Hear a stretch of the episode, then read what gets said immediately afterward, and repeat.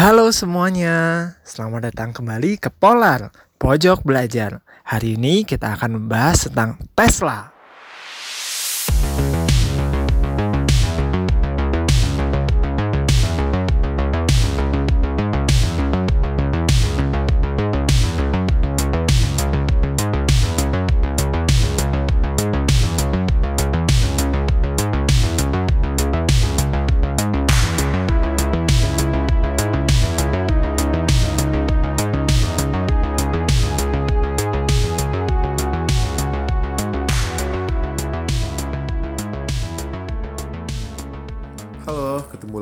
Kita di Polar Pojok Belajar.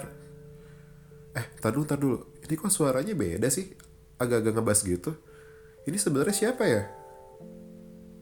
Yup, gue Adi. Eh, jadi kali ini kita akan ada rotasi pemain dulu nih. Jadi biasanya gue di balik layar sebagai editor. Kali ini gue pengen ikutan, ikutan eksis lah, ngobrol sama teman-teman gue ini. Dan kali ini kita akan ngomongin Tesla. Eh, jadi kemarin nih ya, gue baru lihat Elon Musk rame-rame di Twitter tuh karena lagi corona dia tiba-tiba kayak kayak berisik gitu di Twitter. Aduh, gue butuh topik gue buka dan akhirnya beneran dibuka gitu sama sama Donald Trump gitu kan. Boleh boleh, udah lo, produksi aja nih nggak masalah.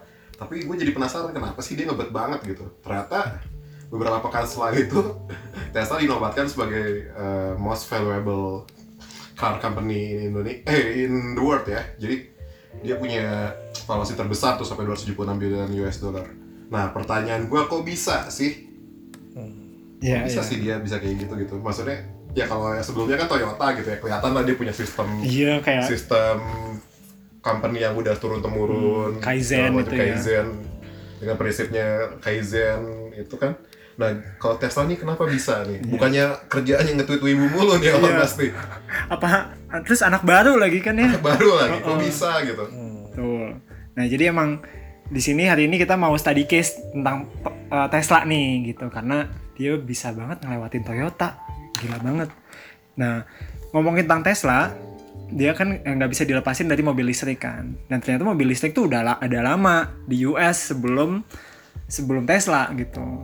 Dan di US itu terutama yang sports car itu ada EV sports car pertama yang diproduksi massal namanya adalah EV1. Itu produksinya General Motors waktu itu di tahun 90-an. Nah, gagal total tuh. gagal total di pasaran sehingga akhirnya industri otomotif di US itu di akhir 90-an dan 2000-an itu akhirnya ah udahlah nggak ada yang mau beli mobil listrik gitu. Mobil listrik tuh kesannya apa? Kayak Utopias. iya atau mobil kayak mobil golf. Oh, kayak ini bukan mobil lambat gitu beneran. ya, lambat, Heeh. cupu. ini bukan mobil beneran ini mah bom bongkar lah. Iya gitu. Nah di di tahun awal 2000-an ada orang namanya Martin Eberhard sama Mark Tarpening. Dan mereka tuh masih percaya sama mimpi mobil sport listrik. Nah kebetulan dua-duanya itu adalah eh, mereka pun, baru aja exit company. Jadi baru baru jadi jutawan lah gitu. Oke. jadi kayak oh tengah terus mereka eh, si Mark eh, Martin Eberhard ini dia baru cerai juga. Jadi lu bayangin ini jutawan baru cerai terus lagi midlife crisis ya pasti pengennya beli sports car lah gitu kan. Ya udah akhirnya ya udah daripada gue cuma beli sports car ya udah gue Sekalian gue bikin. iya gue bikin perusahaan aja lah sekalian gitu. Sampai akhirnya Berarti jadi gak ada beban tuh kalau udah gak ada istri. Iya. Kayak oh gue mau live my life to the fullest. Hati ini didengar sama istri-istri. gue kan masih belum midlife crisis. Duit juga belum banyak. Sampai sampai mereka akhirnya ya udah gue buat Tesla motor saja lah gitu. Bareng kayak kita kita gini terus kayak ya udah kita bikin inilah eh, perusahaan mobil listrik gitu. Di bulan Juli 2003 gitu. Terus akhirnya di tahun 2004 mereka mulai nyari funding nih gitu. Ya ternyata duit kita nggak cukup nih buat bikin buat bikin perusahaan mobil gitu akhirnya mereka nyari funding ketemulah Elon Musk Oh, jadi sebenarnya Elon Musk itu bukan yang bukan pertama kali, founder, dia udah founder ya. betul. Iya. Waduh, menarik juga. Nah, Elon Musk ini dia itu juga baru mulai SpaceX kan gitu. Nah, yang lucu adalah si Elon Musk bilang gini ke Mark sama Martin ini bahwa gua apa ada ya orang gila kayak kalian yang mau bikin perusahaan mobil listrik gitu padahal kan mobil listrik udah ditinggalin sama orang gitu. Lah lu nggak kalah gila lah sama kita lo kan bikin lo bikin perusahaan roket mau ke Mars Oh jadi sebenarnya itu dia udah bikin SpaceX duluan ya? udah bikin ya? SpaceX duluan betul Oh, Oke. nah akhirnya oh iya iya betul juga kita sama-sama gila ya hehehe gitu Kayak kita dapat chemistry ya nih. Iya, akhirnya si Bang Elon invest nih enam setengah juta US dollar. Terus habis itu yaudah gue jadi chairmannya aja lah gitu, CEO-nya lo gitu. Nih gue ada kenalan CTO JB Global gitu. Jadi Akhirnya- cuma founder doang. Eh, cuman kayak Kayak komisaris, nama komisaris, komisaris. komisaris Oke. gitu. Nah padahal biar menjadi chairman sebenarnya Elon itu tax control of the company itu. Harusnya nggak boleh dong. Iya, tapi terus dia menuhin posisi-posisi strategisnya sama orang-orangnya dia lah. Waduh. bangsat sih. Nah terus itu fokus pertama Tesla adalah untuk bikin luxury dulu kan, electric vehicle untuk early adapters. Dan akhirnya targetnya adalah eh, apa EV eh, EV yang lebih affordable buat market yang lebih besar gitu. Produk pertamanya itu adalah Tesla Roadster. Fokusnya adalah bikin supercar listrik pertama gitu. Di mana Musk sama Eberhard dalam prosesnya berantem mulu tuh Nah, itu kenapa tuh bisa berantem mulu? Jadi- Bukannya tadi katanya, wah sama-sama gila nih. Iya. Nah, gara-gara dua-duanya sama-sama gila gak ada yang gak ada yang mau ngalah. Jadi dua alfa tuh. Waduh. Akhirnya berantem mulu nih kayak oh apa tiap-tiap keputusannya lah gitu. Sampai akhirnya BOD Board of Director-nya itu memutuskan untuk mendepak Eberhard dari kursi E CEO. Taruh, taruh. Gue bingung. Kok bisa gitu ya? Bisa. Biodi, men, Biodi menganggap menepak, mendepak si CEO-nya. Iya, betul. Waduh. Berarti- Bukannya punya saham harusnya. Iya, BOD kan yang punya sahamnya. Oke. Jadi kayak Board of Chairman-nya lah board of gitu. chairman. Oke, oke. Jadi kursi CEO-nya di tahun 2007 karena tadi kan si, si Elon. Musk Berarti dia bikin kongsi di belakang dong gitu Iya, politik, Politik. biasa. Nah, akhirnya kan setelah beberapa kali ya udah nih ganti CEO nih gitu, ganti tiga sampai tiga kali kalau nggak salah dalam waktu satu tahun, akhirnya Elon Musk ditunjuk jadi CEO-nya Tesla Motors. Itu kayak kayak apa? Ah, yaudah ayo kita cari dulu CEO-nya. Ah, tapi kayaknya dia nggak cocok deh. Bohong lagi. Ayo ada lagi gitu. Aduh, Udah kayaknya gua aja deh. Ya, gua aja, gua aja deh gitu. Padahal pengennya dari itu. Dari awal sebenarnya kan dia punya Iya. CEO tuh sebenarnya. Ya gitu, emang bangsat lah emang Elon Musk ini. Nah, terus itu akhirnya yaudah kita mulai nih gitu, mulai jalan tuh di 2008. Nah Tesla tuh pas 2008 ini tuh lagi di fase di mana mereka bakar duitnya kayak orang gila lah. Karena lagi, Kebayang sih bisa R&D-nya pasti ada dana di iya produknya kan mahal banget si ininya gitu. Apalagi bukan produk yang ibaratnya udah common gitu ya. Jadi kan pasti harus berpikir nih gimana cara supaya efisien banget, tapi tetap keren gitu. Iya. Karena emang lagi develop si Roadster itu gitu. Padahal mereka udah dapat funding dari nama-nama gede tuh kayak JP Morgan. Daimler. Eh Oh, belum. Daimler belum. Belum. 2016 ya. Heeh. Eh belum, itu 2008 benar, tapi belum. Nah, JP Morgan. Terus habis itu si Bang Elon itu akhirnya ya emang uang pribadinya Bang Elon tuh.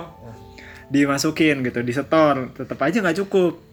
Nah, di awal 2008 Elon Musk tuh udah memecat 10% staff Tesla, dibuang udah.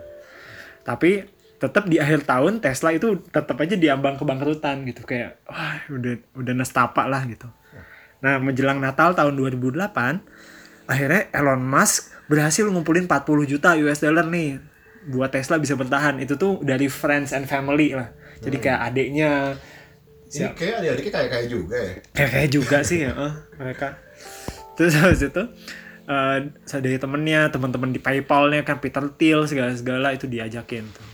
Nah, sampai akhirnya eh, biarpun eh, kesulitan itu, Tesla akhirnya berhasil mendeliver 147 roadster sampai 2000, eh, di 2019 eh 2009. Nah, akhirnya di 2008 itu Daimler AG akhirnya invest ke Tesla 50 juta US dollar gitu. Jadi 40 juta kan dari duit dan kawan-kawannya itu udah scrapping sampai akhirnya Daimler eh, invest 50 juta US dollar gitu dengan cuma ngambil 10% saham Tesla. Sampai akhirnya ya udah Tesla selamat nih dari bangkrut kayak oh my Pada, god. tapi kok pada mau ya beli Tesla? Maksudnya jago dong berarti si Elon Musk. Maksudnya dia kan perusahaan udah mau bangkrut nih. Terus dia speak speak ini pasti perusahaan gue keren banget nih, pasti ada future-nya gitu dong berarti di caranya. ya. Iya benar. Kayaknya sih kalau lihat dari awal itu gara-gara Elon Musk sendiri dia punya duit banyak sih. Ah, Oke. Jadi emang kita tahu lah bahwa eh, Elon Musk itu kan dia eh, baru exit PayPal kan waktu itu. Nah dia tuh dapat 180 jutaan lah. Hmm. Jadi reputasinya juga sebenarnya mendorong orang Bagus untuk ya. percaya. Betul. Jadi kayak gue udah berhasil nih PayPal gitu. PayPal juga termasuk kan sebenarnya eh, groundbreaking di payment gateway ya. Iya. Betul. Jadi mungkin orang percaya nih kalau Elon Musk punya ide sesuatu dia bisa deliver juga dengan baik kayak PayPal dulu. Betul. Nah, yang sedihnya itu adalah emang di 2008 ini emang lagi susah sebenarnya buat nyari Krisis funding. ya, Betul. sih itu, yes. Lagi resesi. Krisis ya. Nah, si Lehman Brothers kan kolaps ya. Terus habis itu startupnya Bang Elon satu lagi Satu siapa? lagi itu apa? SpaceX. SpaceX yang emang kayak anjir mahal banget gue juga nggak kebayang bikin Sejujurnya gue tuh kalau gue ngebayangin ya, ciri emang ada duit. Gimana ya? Gue benar-benar gak kebayang ada bisnisnya apa. Iya. Hmm, gila hebat sih. Nah itu juga lagi lagi diambang kebangkrutan tuh. nah singkat cerita Elon Musk itu pas exit dari PayPal pas 180 juta US dollar tadi dia itu 100 juta buat SpaceX nih. Terus habis itu 70 juta itu buat Tesla. Nah 10 juta itu buat Solar City dia bikin apa solar company itu kan. Terus akhirnya ya udah dia hidupnya ini pakai loan loan bank. Nebeng tidur. Hidup dari utang ya, cuy. Hidup dari riba, utang. Riba, Iya, di rumah adenya Kimbal Mas gitu. Makanya dua juga kan cerai sampai tiga kali istri istri eh, cerai tiga kali dengan dua istri dan lima anak ya. Itu belum termasuk sama pacarnya yang sekarang yang belum dikawinin itu. Pokoknya hidupnya ribet banget lah sebenarnya. Kayak anjir nih orang seneng banget nge- ngeribetin hidup. nah, 2008 eh, SpaceX itu udah tiga kali nyoba ngeluncurin roket dan selalu gagal. Jadi kayak lepas gagal hancur lepas gagal gitu. Nah Elon Musk ini cuma punya duit buat tiga kali launches. Nah udah tiga kali gak, masih gagal terus gitu. Akhirnya si tim SpaceX ini ngumpulin scrap parts dari yang apa gagal-gagal itu sampai akhirnya bisa ada peluncuran roket keempat. Taunya pas roket keempat berhasil itu berhasil. Wah orbital nyampe orbit. Yep, itu nggak ada load nggak ada apa. Hmm. Jadi cuma tes aja berhasil gitu. Nyampe orbital. Seneng banget SpaceX itu. Tapi ya udah, duit gue udah habis nih udah apa duitnya habis deh udah, habis duitnya Bang Elon gitu. Sampai akhirnya di tahun 2008 gitu menjelang akhir tahun gitu, tiba-tiba NASA ngontak tuh. Gue kebayang kayak SpaceX kantornya udah kosong gitu orang-orang Udah siap-siap. udah siap-siap udah siap-siap mau cabut gitu. Ya udah lu nggak usah ke kantor lah udah gitu. SpaceX kosong tiba-tiba teleponnya bunyi gitu terus kayak ah ada yang ngangkat? gitu. Dikirain menagih utang. udah lagi utang. Listrik belum dibayar pak Nah, ya teleponnya dari NASA gitu dan ternyata si NASA itu ngon, apa ngontak SpaceX buat nawarin kontrak satu setengah eh 1,6 miliar US dollar buat partner NASA Miliar apa bilion? bilion miliar miliar US dollar untuk partnernya NASA eh, jadi kayak ojeknya ke ISS lah gitu. Jadi kayak ah udah jadi lu jadi partner kita transport ke ISS gitu. Selamat nih SpaceX gitu. Dan di waktu yang sama Tesla juga dapat investment dari Daimler juga gitu. Dan kata Elon Musk SpaceX dan Tesla itu sebenarnya cuma punya tiga hari lagi tuh dari Kalau tiba-tiba hari datang tiga hari udah ya bye. udah bye bye. sampai duitnya habis kata dia gitu. Dan Elon Musk melakukan the unthinkable menyelamatkan uh, 2 billion dollar startups lah to unicorns from bankruptcy di saat resesi gitu. Dan itu belum pernah lah. Sebenarnya kalau misalnya itu kan headline-nya ya. Kalau misalnya mungkin kalau misalnya nggak berhasil selamat mungkin jadi kayak karma oh, Elon Musk gitu hidayah masuk majalah hidayah Azab tidak Karma. membayar gaji karyawan. Tidak membayar gaji karyawan, hidup ribet dengan Azab istri. menyingkirkan founder. Azab menyingkirkan founder. politik Parah. kantor ya emang ada bisa berarti ya si Elon Musk itu ya. Cuma dia tuh emang jago atau gimana sih atau manipulatif aja gitu maksudnya kayak orang-orang ditipu yang penting gue dapat aja nih di belakangnya apa sih atau gimana sih sebenarnya cara dia eh, bisa dapetin apa yang dia pengen gitu di hidupnya. Iya, nah gue emang sih eh, kalau gue sih ngelihatnya si Tesla ini eh, eh si Elon Musk ini hebatnya adalah dia itu nggak nggak kenal kata menyerah sih gitu. Jadi kan sebenarnya ketika apa perusahaan itu bisa bangkrut itu bukan gara-gara tidak tidak me- mendapatkan profit ya sebenarnya perusahaan bangkrut itu ketika tidak ada cash sebenarnya. Oke. jadi lo boleh aja rugi sebenarnya nggak masalah gitu. Tapi lo Tapi nggak bakal bangkrut selama masih ada cash Yes. gitu. gitu. Nah ini yang yang yang di ini sama uh, Elon Musk gitu. Dan emang dia apa ya fokus banget lah ngejar visinya gitu. Gue nggak tahu apakah fokus apa enggak ya karena Kelihatan dia sporadis banget soalnya itu anaknya. kayak tiap twitternya di- tiap dia nge-tweet ada perusahaan baru ya kayaknya. Nah pokoknya akhirnya setelah setelah 2008 itu ribet ya apa eh, drama banget mereka akhirnya selamat sampai akhirnya di tahun 2010 mereka IPO tuh ya udah Tesla IPO lah gitu biar kita dapat modal terus gitu karena dilempar ke publik Eh, Juni 2010 dengan harga saham 17 dolar per share-nya ini inget ya kata-kata Ini ini produknya udah jadi tuh pas IPO itu. Udah ada bagus, Roadster. Udah bagus, ya, Roadster. Belum, belum bagus. belum bagus. Tapi 17 dolar lah per share waktu itu. Dapat 226 juta. Wah, lumayan banget lah. Sampai di tahun 2014 valuasi Tesla tuh naik terus gitu sampai eh, udah setengahnya Ford di tahun 2014. Itu tuh dijualan belum sih sebenarnya? Pertanyaan gue, apa maksudnya udah ada yang beli? Udah, udah, Udah udah, ya, udah- udah udah, yang beli ya? 147 cuman eh, nilai salesnya mungkin tidak sebesar Ford. Iya, itu coba lu soalnya gue tuh penasaran mobil listrik yang kayak baru banget gitu, terus kan keren banget gitu ya semua model. Cuma beneran bisa jalan gak sih? Betul. Itu pertanyaan gue sebenarnya dari dulu ada agak skeptis aja gitu. Terus setahun lo ngasihin 147 mobil doang gitu di mana kayak 147 mobil. Iya. Di mana kayak apa Toyota gitu kan ngasilnya 200 200 ribu sampai 300 ribu gitu setahun kan gitu. Nah, capek lah bahas perusahaannya gitu. Capek aja. Heeh. Nah sekarang kita bahas produknya dulu lah yang seru yaitu mobil listrik. Hmm, Nah produk pertama mereka adalah eh, Tesla Roadster ya. Kita tahu sebenarnya adalah mobil mobilnya itu bodinya pakai Lotus sebenarnya Lotus Elise. Hmm. Heeh. ada perusahaan Eropa eh, perusahaan supercar Eropa namanya Inggris, Lotus. Inggris. Inggris betul. Wah, Dengan mod- sebenarnya ini ya. Kok Pak Randy sih? Bapak-bapak warga semuanya. Jadi bodinya Lotus Elise cuma pakai motor listrik dari perusahaan namanya AC Propulsion. Jadi sebenarnya dia cuma gabung-gabungin dong. Iya. Awal. Kayak gampang ya kayaknya Gampang gitu. ya, jadi tinggal dia ambil dari sini, ini ambil dari sini keren dah lah. Tapi Iya. ternyata nggak bisa Nggak karena bisa. mobil mobil eh, supercar kayak gitu itu eh, partisinya itu nggak bisa diproduksi secara mass Oh, oke. gitu. Jadi kalau misalnya mau mengikuti partisi yang mirip sama Lotus Elise itu pasti harganya jadi nggak affordable banget Betul. kayak gitu. Mungkin Makanya cuma bersisa gitu. berapa? 7% dari original part si Lotus Elise ini yang diterapin ke Tesla Roadster. ini. Bener. Oh, Oke. Nah yang lucu lagi, ya gara-gara Lotus itu juga bukan mobil listrik awalnya. Ya. Cuma modelnya aja keren kali ya. Iya. Jadi dan Tesla itu kan sebenarnya ngembangin base-nya.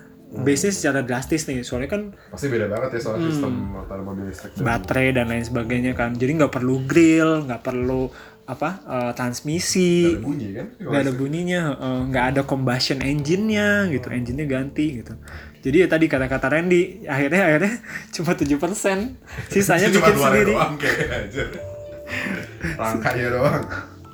7% gitu. Nah, ini juga sebenarnya penyebab utama si Tesla awal-awal tuh COGS-nya gede banget. COGS sama R&D-nya gede banget gitu di tahun 2008 tadi itu. Nah, Tesla Roadster tuh tapi akhirnya berhasil merubah paradigma eh, orang-orang mengenai mobil listrik yang tadinya bayangannya kan lambat, kayak mainan, nggak keren, itu udah berubah 180 derajat gitu. Tesla Roadster ngebuktiin bahwa mobil listrik tuh nggak kalah dari supercar lainnya kayak Aston Martin, Lamborghini, Porsche, Ferrari gitu. Karena dia itu ngalahin banyak supercar dengan akselerasinya yang nauzubillah 0 sampai 100 km itu dalam waktu 1,9 detik saja saudara-saudara. Terakhir ya, dan ini adalah rekor mobil street legal tercepat dibanding supercar-supercar yang lain. Gila sih. Ini, ini sebenarnya keren banget di sini sih karena gue ya bener kata lo tadi di awal kalau mobil listrik tuh gue kebayangnya masih mobil yang pasti pelan banget gitu loh. Iya, Tapi sekali keluar langsung keluarnya supercar gitu. ini eh, bandingannya ada yang ngalahin ini eh, mobil tercepat waktu itu adalah eh, akselerasinya ya bukan top speed itu adalah Zonda Pagani Zonda F waktu itu dengan 1,7 detik tapi dia tidak street legal jadi cuma boleh dimainin di eh, track Iya, iya. Oke. Nah, Roadster ini dijual dengan harga 100.000 ribu US dollar. Kalau di Indonesia berapa tuh? Satu setengah M lah. Setengah M. Murah ya sebenarnya. Ya. Ukurannya. Ya, bagi kita sih nggak beli juga sih. Iya. Satu setengah M. Kayak inilah ya, apa ya? Range Rover ya. ya gitulah Itu Aston ya. Martin lah. Class Martin. Mercy class Mercy C class lah, iya Mercy C class. Harus ribu US dollar murah juga tapi ya sebenarnya dibandingin Ferrari gitu-gitu. ya. Iya. Terus terjualnya sebanyak 2.450 unit gitu. Terus eh, produk selanjutnya apa lagi nih Ren? Kalau dari produk selanjutnya sih dia mau bikin mobil untuk eh, sedan kelas besar ya itu luxury S ya. Jadi si luxury S ini tuh eh, dia tuh punya range baterai yang sebenarnya cukup jauh 655 km dan ini sebenarnya menjadi andalan semua hampir semua ke depannya mobil-mobil Tesla karena mereka itu lebih lebih punya durability, lebih punya kapasitas baterai yang lebih ini dan itu masalah kan buat mobil listrik sebenarnya. Iya iya. Kalau kita beli mobil listrik suka mikirnya gimana nih kalau misalnya sampai Jakarta aja mati gitu. Di tengah Cipali Di berhenti. tengah Cipali berhenti masuk jurang mau ke mana nggak ada Cas di mana, Iya, ya kan? Terus di mana? mau cas di mana gitu. Nyari kan. rumah warga, Iya stop kontak. gitu. Dan itu launch di 2012 dan sukses banget sampai di tahun 2013.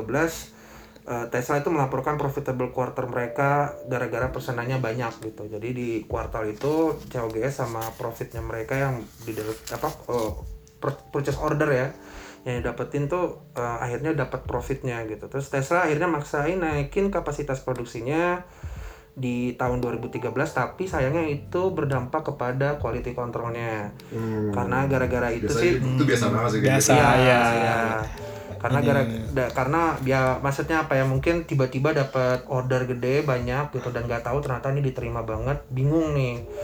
Terus apalagi kan Tesla Kecepatan, cepetan. Iya, cepetan. Apalagi Tesla ini eh, Elon Musk tuh sangat obsession dengan automaton eh, factory ya. Jadi itu ternyata setupnya banyak gitu. Oh, robot semua nih gitu. Robot semua. Wah, itu bagus tuh. Iya. Bagus. cita-cita gua tuh. bagus tapi memang eh, tidak tidak tidak cepat untuk adapt dengan Iya, perubahan pasti. Iya. gitu. orang tuh adapt karena kita kasih tahu selesai gitu kalau sistem Langsung mungkin harus ya. diprogram Langsung gitu program macam-macam lah gitu loh sehingga eh, apa namanya di tahun 2013 ini banyaklah kesalahannya termasuk salah satunya baterainya meledak pas dicas gitu Waduh, nah Gue gue inget sih itu satu minggu itu ada banyak banget kayak kasus meledak Tesla Iya. tuh gue inget banget tuh. mungkin ya Pas satu itu. ini mungkin mirip sama kayak dulu ya waktu Nissan Juke pertama-tama juga ya, ya. mengenai personaling terus terus yang terjadi tabrakan ternyata ada kesalahan dari quality controlnya kan Iya iya. nah tapi Samsung juga dulu pernah tuh baterai Oh iya. ya m- merek apa akhirnya dia yang seri ditarik dia ditarik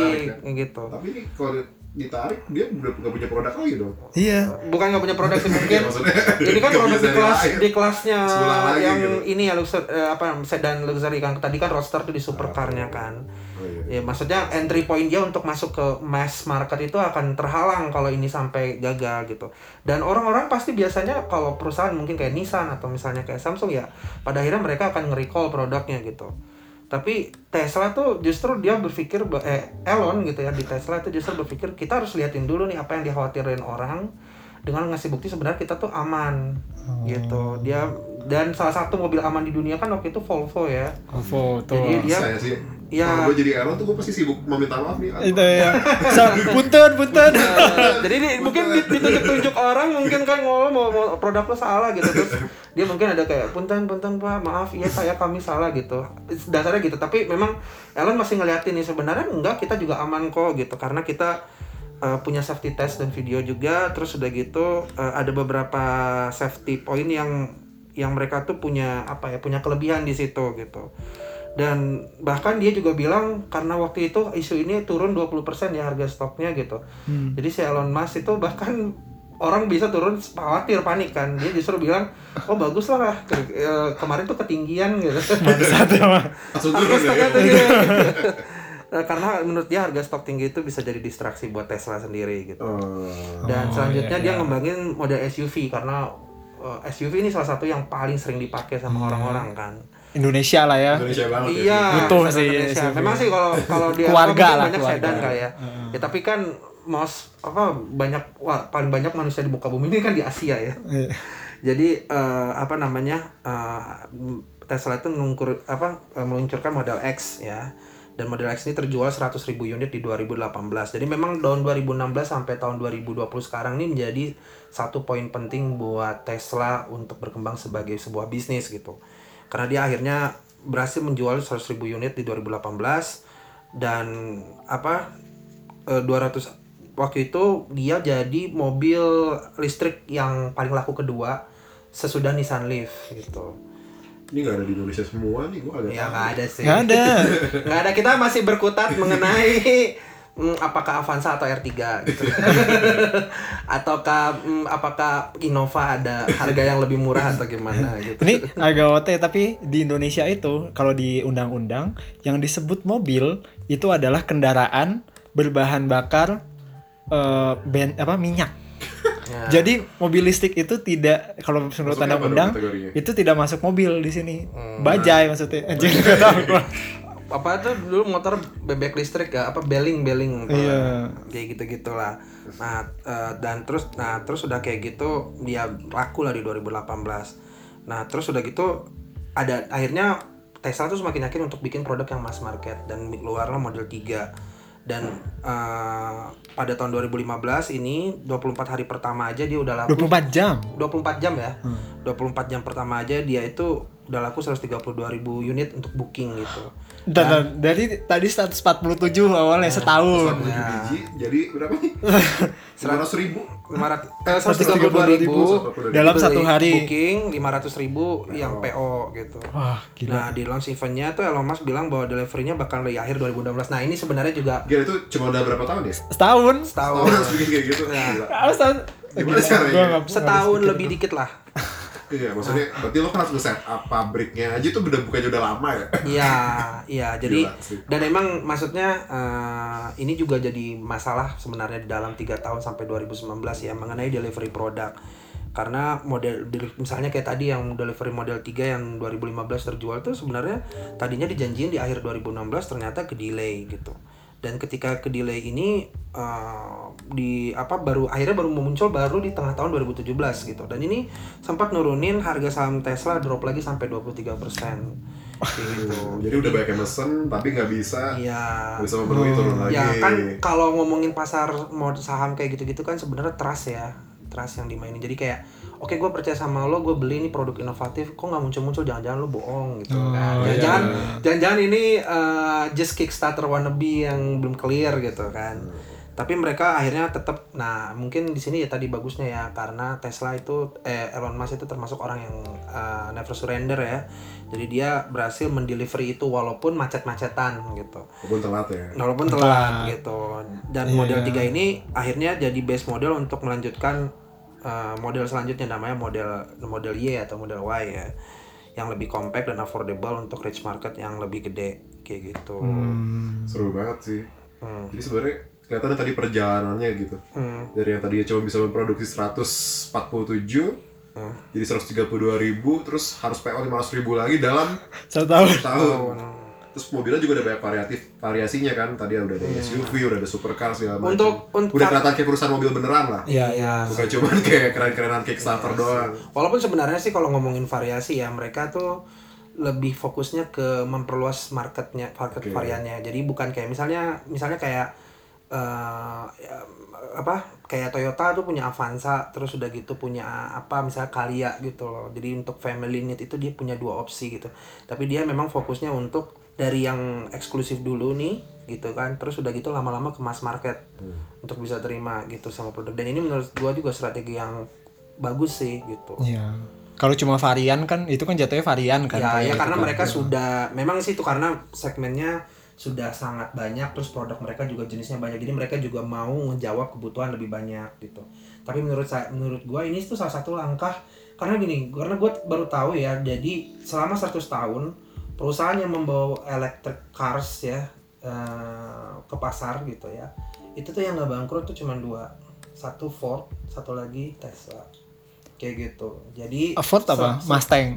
Yang Ford baru. bawa yang eh, jadi Ford sama si karena Ford gede mungkin dia Jadi cuma kayak produk Iya, aja. dia didukung sama produk-produk sama lain produk gitu. lainnya. Iya. Nah, Tesla ini lebih unik karena dia cuma dedicated ke vehicle, electric vehicle Dan nggak bangkrut berarti kan. dan nggak bangkrut gitu. Ya walaupun kita nggak tahu ya, maksud gue, gue masih melihat ini sebagai growth yang sedang Oh, iya, berkembang banget. oke. Gue belum tahu titik kulminasinya di mana nih gitu. Mhm. Tapi sejauh ini eh, Tesla nggak stuck gitu. Dia ber- berhasil bawa ini untuk mencapai gain mass market gitu dan bisa diterima sama pasar walaupun mungkin yang paling nyerap sekarang masih di US ya kayak gitu.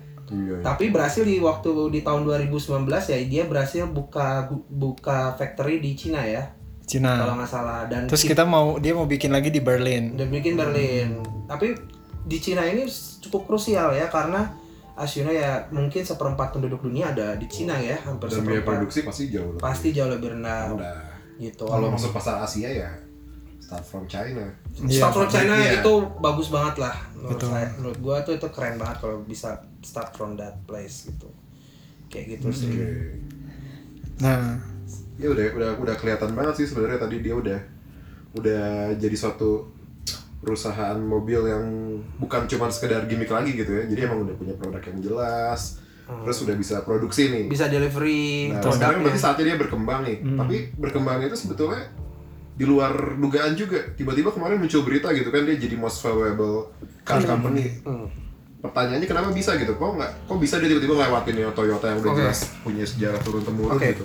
gua kalau gue ya lebih lebih pengen saat ini tuh menurut gua dimulai saat dia eh, mengubah misi dia di tahun 2016. Jadi waktu 2016 dia bilang bahwa Tesla itu adalah to accelerate the world transition sustainability transport. Kemudian dia ganti berubah jadi to accelerate to uh, world transition to sustainability energy Oh, gitu. Jadi dia uh, mengubah positioning dari perusahaannya yang sebenarnya itu dengan bagus selama empat tahun terakhir direspon oleh market gitu. Jadi uh, market kalau kata para ahli analisis itu dia mengatakan bahwa uh, Tesla itu uh, di treat sebagai tech company bukan car company. Itulah orang tuh melihat itulah kenapa walaupun produk Tesla mungkin mungkin salesnya Tesla belum mencapai perusahaan behemoth-behemoth dari vehicle company ya, tapi orang sudah melihat potensi Tesla gitu bahwa dia bisa menghasilkan lebih dari sekedar mobil gitu. Mungkin ada 2016 tuh dia sempat mengakuisisi Solar City ya. hmm, padahal perusahaannya Elon Musk juga Iya, kan Elon Isinya Musk, ya. juga keluarga-keluarga. Iya. Terus dia nge-launch Gigafactory, terus dia nge-launch apa dia bikin power baterai itu jadi lebih efektif dan efisien sehingga Hmm. orang tuh sebenarnya waiting apa yang akan Tel- Elon Musk Ya, bikin sebenarnya selanjutnya. Solar City itu sebenarnya emang bakal related banget sih kelihatan gitu. Kalau dia punya teknologi baterai yang bagus di Tesla, pasti bisa banget di jadi kembangin di Solar. City dan sebaliknya gitu. Iya, karena orang udah Saling- melihat bahwa ide yang mendukung. tidak mungkin sebelumnya itu jadi mungkin gitu. Dan itu kelihatan ya. Kalau dari sisi dari sisi laporan keuangan di Oktober 2019, laporan kuartal 3 Tesla itu gain profit. Terus di quarter eh, padahal di quarter sebelumnya itu saham Tesla berada di all year low dengan harga saham 173 US dollar ya. Dan itu juga sempat keganggu sama kejadian eh, Tesla ngomong bahwa Elon Musk. eh, Elon Musk dia ngomong bahwa di twitternya bahwa nanti Tesla bakal private company akan jadi private company yang harga sahamnya 420 US dollar per stock gitu. Jadi orang mungkin mindsetnya kayak Wah lu ke- pedean jangan-jangan lu menggoreng saham ya gitu. Iya. Dan dan maksudnya masalahnya di tengah-tengah itu dia tuh lagi kesulitan delivery produk gitu. Jadi orang tuh eh, apa di membuat beberapa regulator tuh kayak curiga dan mau meng, apa mengaudit lah Tesla ini gitu. Tapi dia didukung oleh eh, banyak investor yang optimis dengan dengan dia ya hingga pada tahun 2019 tuh Tesla meluncurkan model super absurd untuk logistik Kayak truk TK Eh, dia dia. Iya. ya kayak misalnya lo gambar truk tapi diketawain guru lo terus you can make it happen in the future gitu namanya Cybertruck. Nah dia di situ menunjukkan bahwa mobil pick up truck itu dengan desain tuh bisa bisa muncul gitu. Jadi nggak dengan monoton yang ala ala sekarang lah gitu. Nah, walaupun lucunya pas launching itu dia sempat mukul pakai palu kacanya dan pecah. Heeh. yang itu, Itu jadi flop lempar- sendiri sih gitu. lempar bola besi Eh, iya. Lempar-lempar besi gitu. Heeh. Karena karena kan mindset sebuah truk itu kan harus strong ya. Gitu. Iya. kan. Cuma dia ekstrim banget sih, maksudnya Iya. ya Ya, Ya. harusnya nggak, harusnya ini dulu lah. Ah, Bukan dicoba harusnya dulu rehearsal lah. dulu lah, gitu kan. strong mah strong strong sih, tapi Kayaknya, ya kayaknya dia ngelewatin gladi stick sih. Pas Nah. dipanggil gladi stick, ah nggak penting. Kata IO-nya, nah kan gitu. Nah katanya itu, itu gara-gara gladi resik ya. Jadi katanya pas di gladi resik dilempar tuh nggak pecah. Oh, justru Nah, gladi sticknya. Jadi jadi Iya, coba jadi lemah. Iya betul. Dan itu mengakibatkan besoknya harga stoknya turun 6%. Tapi gara-gara Kita turun mulu ya. Kok masih hidup? Iya, Nah, itu turun itu. ya biasa sih sebenarnya. Tapi gue kalau beli saham dia gue tiap hari bingung kali. Capek, capek. Apa? Mau jual apa? Deg-degan, deg-degan. Terus udah gitu bes, eh, apa tapi gara-gara kontroversi itu kan orang jadi kayak on the spot ya sama si Tesla ini dan akhirnya di 2000 Desember 2019 tuh benar tuh dia melewati angka 420 US dollar gitu. Jadi itu tuh benar terjadi gitu. Dan angka yang apa eh, dan lucunya tuh sebenarnya Elon Musk ngaku kenapa angka itu keluar itu tuh sebenarnya cuma bercandaan dia sama pacarnya aja sih gitu. Iya, Tapi- 420 ini ya, apa marijuana ya, marijuana. Udah, jadi be careful sama apa yang lo ucapin. Kalau omongan adalah doa saat lo lagi nyimeng. Iya. Iya, dia, dia juga sempatnya itu ya kontroversi nyimeng di Joe Rogan kan. ya, yang itu mah nggak usah dicontoh lah guys. Terus udah gitu eh, minggu-minggu setelahnya Tesla memperoleh return achievement ya. Kayak mereka berhasil mencapai delivery 360 ribu mobil per tahun di tahun 2019. Terus udah juga dia tadi ya sempat saya bilang juga bahwa pada tahun yang sama dia melakukan breaking ground gigafactory di Cina yang which is itu sangat prestasi karena seperti yang kita tahu bahwa hampir seperempat eh mungkin seperlima ya penduduk bumi ini ada di Cina semua dan ini adalah really huge market ya dan potensial banget. Dan di Januari 2020 Tesla melaporkan profitable quarter kedua mereka secara beruntun. Dan habis itu uh, harga stoknya dia mulai mengalami pertumbuhan parabolik. Nah, kemudian di tahun April 2012 dia juga report another profitable. Dan tinggal satu Ini udah tiga quarter berarti ya. ya tiga kuartal, tinggal satu kuartal lagi tuh uh, dia bisa masuk S&P 500 gitu. Nah, cuman kan permasalahannya corona ya. ya, Itu pas sudah- banget ya, Maret pas ya berarti ya. Maret Jadi ya. udah kayak Pas banget. saatnya gue eh pas banget gitu eh, pas banget gitu. Mungkin ya akhirnya nggak sama seperti semua perusahaan lainnya eh, dia juga kena gitu. Karena gigafactornya ditutup dan kena suspend production gitu. Nah eh, di bulan Juli Tesla setelah apa menjadi the most valuable car company. Karena waktu itu setelah dianalisis tuh Tesla berhasil melewati Toyota dengan harga stok yang mencapai 1012.000 eh 1200 US dollar per share. Oh, dan tapi profit berarti di kuartal yang terakhir ya. eh, nggak nggak ini nggak tahu nih kira dia dia ngelihatnya dari mana nih? Di kuartal ketiga di April eh di di pas laporan yang di April itu berarti kan dia ngitung di kuartal pertama tahun 2019 ya? Nah itu dia gain profit. Gitu. Gua nggak tahu sih sebenarnya. Itu ngelihatnya dari mana gitu? Apakah ngelihatnya dari tiga tahun beruntun? Apakah tapi dia ngelihat dari dari kondisi market yang sekarang kali. Mungkin karena dia ngerespon eh, di tahun di bulan Juli itu juga dia bilang akan produksi kan si Cybertruck ini gitu. Terakhir sih kalau gua dengar itu emang si Elon Musk itu kan harusnya closing eh, berarti kan di dari kuart start dari kuartal 3 2019, kuartal 4 2019, kuartal 1 2020, kuartal 2 2020 kan ya. Kuartal 2 2020 itu kan berarti Maret, April, Mei. Nah, laporan berarti kan di Juni ya. Karena terakhir itu kalau nggak salah kabarnya sih profit. Hmm, berarti harusnya empat kali dong Barely udah udah masuk makanya. Heeh. Jadi udah udah empat konsekutif tuh gitu. ya di tengah corona gitu. Corona makanya si apa rising apa optimisme si ininya langsung wah berhasil empat sebenarnya mungkin gara-gara corona kan Iya. jadi berkembang isu lingkungan yang cukup nggak betul betul kayak wah this is the future car gitu kan Iya. Maksudnya, udah lah gua semua ke ke Tesla aja deh buat nextnya gitu Iya sih. Terus udah kayak gitu eh, dan di bulan Juni juga Tesla mengumumkan untuk memulai produksi semi truck yang tadi ya.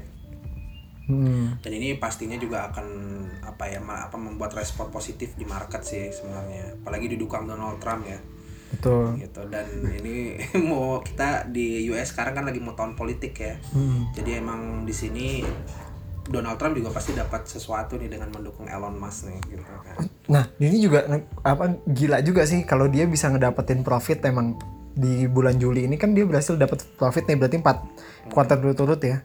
Padahal sebenarnya di industri itu di dua kuartal pertama 2020 itu market car it- apa market mobil itu lagi turun 30%. parah sih Hmm. Jadi nggak ada yang nggak ada yang untung, maksudnya nggak ada yang naik gitu sahamnya gitu. Indonesia juga gitu Kecuali Tesla Jual. gitu. Ya. Nah kayak gitu sih. Jadi ya kalau menurut gue one of the biggest secret itu ya mereka sudah memposisikan posisi mereka dengan sangat jelas. Dan walaupun mereka mendeliver produknya dengan pot-potan ya tapi berhasil gitu. Dan itu membuat publik eh, sangat trust dengan Tesla. Hmm. kayak gitu. Yang tentunya pasti meningkatkan harga saham Tesla di pasar gitu. Produknya juga kalau kita ngomongin kayak the best electric vehicle ya pasti Tesla sih. no now. Iya, Kalau tapi now maksudnya sih ya. Eh, maksudnya apa itu tuh udah bukan eh, gara-gara ngomongin kayak kalau orang ngomong the best smartphone Apple gitu nggak bisa kan? Maksudnya orang-orang masih ngomongin ini. Tapi kalau sekarang orang ngomong ya udah Tesla itu the best electric vehicle on the market gitu. ya, jadi emang itu tuh karena produknya bagus juga sebenarnya iya gitu. iya. Host gimana host? Eh Tan, jadi kalau kita jadi sebenarnya tadi berapa naiknya? 1200 kan ya nyampe 1000 1200 kan. 1200 US dollar per share awal kan tadi start 17 dolar tadi pas IPO jadi jadi ya jadi kalau beli saham itu gue oh iya ya benar. Ya jadi gini kalau ya lu bayangin kalau misal lu beli 10 share Tesla di bulan Juni 2019 dengan harga 1750 US dollar dan lu hold gitu. Di- biasanya menimba ini bahkan ya kan di tengah krisis ini orang akan banyak ya, ini ya lepas atau gimana. Dan kalau lu hold share tersebut di Juli 2020 setahun doang ya? Setahun doang ya lu bisa dap, apa share harga share lu berubah jadi 15.396 hampir 10 kali lipat berarti ya? Iya 10 kali lipat gitu. doang. in just Cuma diam years. 15 juta dapat satu M. Ah gila gila. Kayak gitu sih sebenarnya.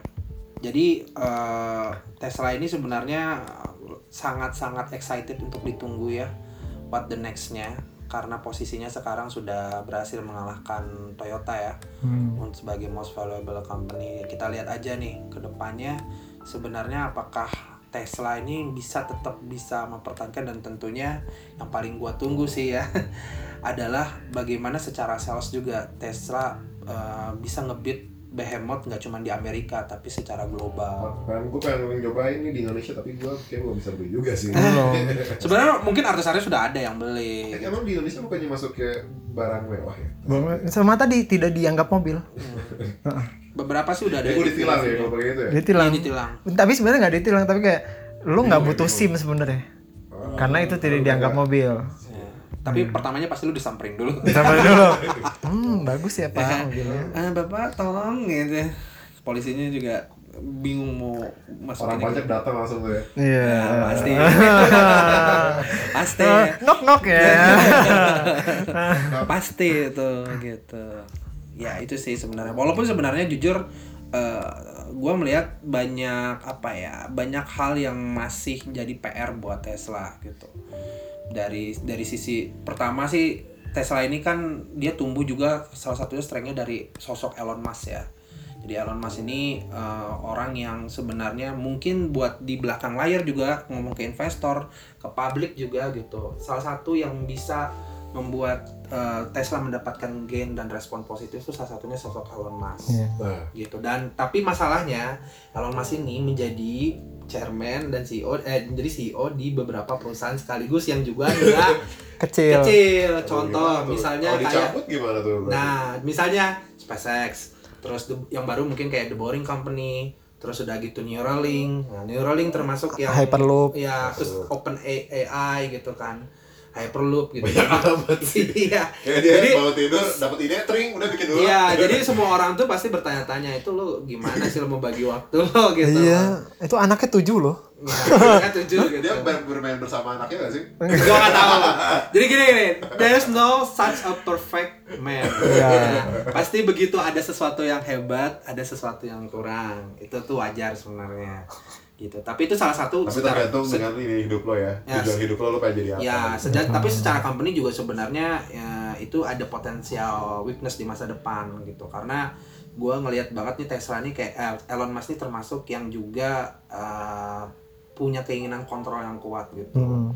Tapi dia banyak lagi ya. udah. Iya. Terus Elon Musk ini alasan stok Tesla naik juga alasan stok Tesla turun sebenarnya. Dan harus diingat ya maksudnya gini, em, kenapa Tesla bisa maju juga karena beberapa vehicle be- behemoth itu juga belum seserius itu untuk masuk ke elektrik ini. Kita harus ingat ada B- ada kayak Volkswagen di Iya. Eropa, BMW gitu loh. Terus Daimler sendiri di Amerika gitu. Eh, mereka kenapa nggak segitu karena mereka masih ngelihat the fuel vehicle itu masih huge market juga gitu. But once they are really serious dan sebenarnya mereka sebenarnya udah merasa risih ya, sudah merasa getting serious ya di 2017 2016 itu dan mereka sempat BMW itu bilang bahwa mereka akan deliver mass market electric vehicle untuk ngalahin Tesla di tahun 2019. Gua nggak tahu sih udah kelu- udah keluar atau belum ya. Sebenarnya dia udah pernah sih ngeluarin si i, i, i3, i8 itu kan sebenarnya. Yang dibeli sama Atta Halilintar itu. Oh. Warna emas. Ah, Nggak, nggak, nggak tahu lah. Saya mainan orang kaya nggak tahu guys. saya sehari-hari lihat Kalia ini benar. nah tapi tapi tapi tapi itu juga sebenarnya tapi itu sebenarnya juga bisa di menurut gua poten apa opportunity sebenarnya karena Tesla Elon Musk sendiri memang nggak pengen bikin mobil listrik terbaik di dunia gitu loh. dia justru lebih lebih maju Iya, lagi kayaknya. iya, ya, karena dia melihatnya bahwa yang dia pengen bikin tuh ekosistemnya gitu loh. Makanya makanya bahkan pabriknya sendiri Gigafactory ya, karena dia kan di situ hampir mayoritasnya otom otomatis semua kan gitu. Kalau misalnya mungkin nanti eh, Gigafactory ini nggak cuman khusus buat Tesla gitu, bisa dia kerjasamakan dengan yang lain dan segala macamnya. Terus solar city-nya, terus udah gitu baterai. Yang terutama sih baterai sih ya. Karena itu akan menjadi eh, bahkan dia bisa menjadi supplier buat eh, partner-partnernya musuh-musuhnya nanti di masa depan gitu. Bisa jadi seperti itu gitu. Karena dia sudah leading duluan untuk di urusan baterai ini gitu loh. Jadi eh, buat gue sih sebenarnya em, ini kita masih pengen tahu sih. Gue gue sendiri masih pengen Nextnya tahu nextnya apa nih? Endingnya ke mana nih gitu. Apa apakah Tapi dia emang dia punya concern yang tinggi gak sih sebenarnya terhadap sustainable kayak gitu atau emang dia sebenarnya ini kayak keren aja sih Menurut gue iya sih, karena gue ngeliat sustainability itu eh, bukan tren sih sebenarnya, tapi necessities. ya Oke. Jadi kalau misalnya nggak berubah sekarang ya nggak bakal ya, Iya. ya hancur lah sebenarnya dunia udah simple itu. visioner banget tuh berarti dia Iya. ya visioner banget sih Jadi, sebenarnya maksudnya dia tahu nih dunia udah, ber- udah bergerak ke arah yang buruk gitu kan Nah, gue pernah denger wawancaranya dia waktu itu ditanya, e, lu kenapa bikin mobil listrik? Padahal listrik kita itu 70% listrik Dari di fuel. US itu dari batu bara kan, eh, fossil fuel gitu. Fuel. Terus dia jawabannya gini, iya eh, nggak apa-apa dari fossil fuel, tapi mobil listrik itu lebih efisien. Jadi ketika fossil fuel dirubah jadi listrik dan listrik dirubah jadi eh, energi kinetik, itu eh, konversinya di 90%, listrik jadi energi kinetik. Meanwhile kalau fossil fuel itu di langsung ke kinetik kayak mobil kita sekarang, itu yang dirubah jadi energi kinetik itu cuma 20%, sisanya jadi panas, jadi bunyi, jadi apa emisinya macam-macam. banyak Heeh, jadi buang jadi nggak efektif banget Cuma gitu. baru tahu tuh Heeh, makanya nggak ada masalah eh, pindah ke mobil listrik sekarang biarpun eh, Masih apa dari situ ya. betul pembangkit listrik kita itu dari ini. Makanya gua ngembangin solar city kata dia gitu. kalau Jadi- semuanya udah itu ya udah ya saat dia udah integrasi sebenarnya dia integrasi. udah betul. gitu Nah gua ngelihatnya dia kan berusaha itu ya berusaha dengan Tesla ini dia berusaha menyelamatkan dunia lah gitu. Kayak dengan eh, dia ngebagi tiga sih gua ngeliatnya. Kayak yang pertama itu eh, how to generate powernya. Jadi kayak power generation eh, dengan solar city. Eh, terus habis itu how to storage power dengan power wallnya. Heeh. Sama satu lagi how to transport with electric vehicles dengan si uh, Tesla mobilnya gitu. Kalau semuanya gagal, Dia Kabur. kabur pakai SpaceX ya. udah ada udah ada backup plan-nya. Ini kayak mimpi gua waktu SD sebenarnya. Kalau gagal Tapi kalau dipikir-pikir ya, maksud gue eh, waktu pertama kali tahun apa tahun tahun 1900-an masuk kan kita mengalami banyak teknologi ya. Eh, mungkin dari awal gara-gara perang dunia teknologi militer berkembang teknologi militer juga mendorong orang untuk teknologi telekomunikasi berkembang. Terus sampai di tahun 70-an kalau kalian pernah lihat dulu ya beberapa serial-serial populer kayak Doraemon segala macam. They imagine about the future di tahun 2000 setelah melewati angka 2 gitu. Itu tuh kayak mobil terbang dan segala macamnya itu ada gitu, eksis gitu. Tapi kenapa setelah kita leb- udah lewat 20 tahun nih dari 2020 yang dibayangin Doraemon tuh justru nggak muncul-muncul gitu loh. Kan udah tuh HP.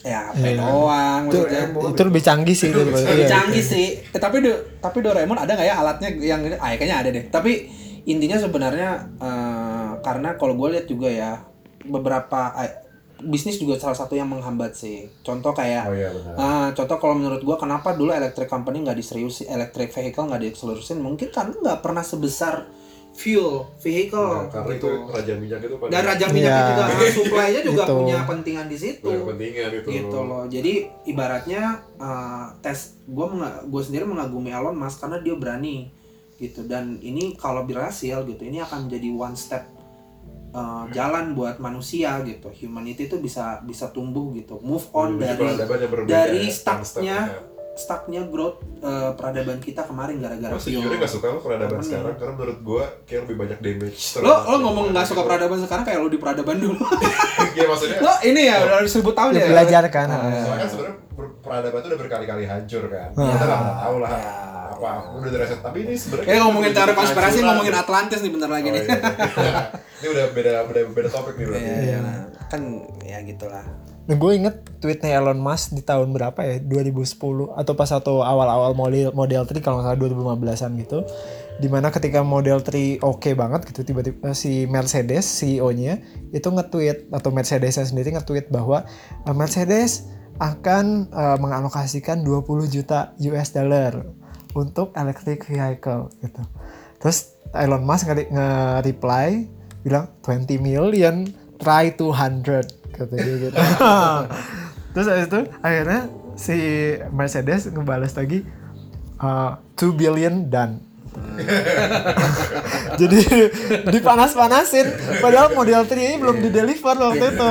It- ya cocok kan maksudnya dengan misi misinya Tesla yang tadi gue bilang dia pengen mengaccelerate the world transition itu gitu Jadi apa bukan menang sendiri tapi dibikin Iya. compete apa industrinya jalan ya. Ya, bayangin, bayangin maksudnya eh, patennya itu juga beberapa kan sebenarnya nggak dieksklusifin sama Betul. si Tesla gitu. Karena kalau dia kalau dia mau gain gain profit ya, sampai Biasanya sekarang mungkin dia eksklusif profit ya. gitu. Justru emang kayak pengen ngedobrakin dulu aja Ya, udah berani dulu gitu.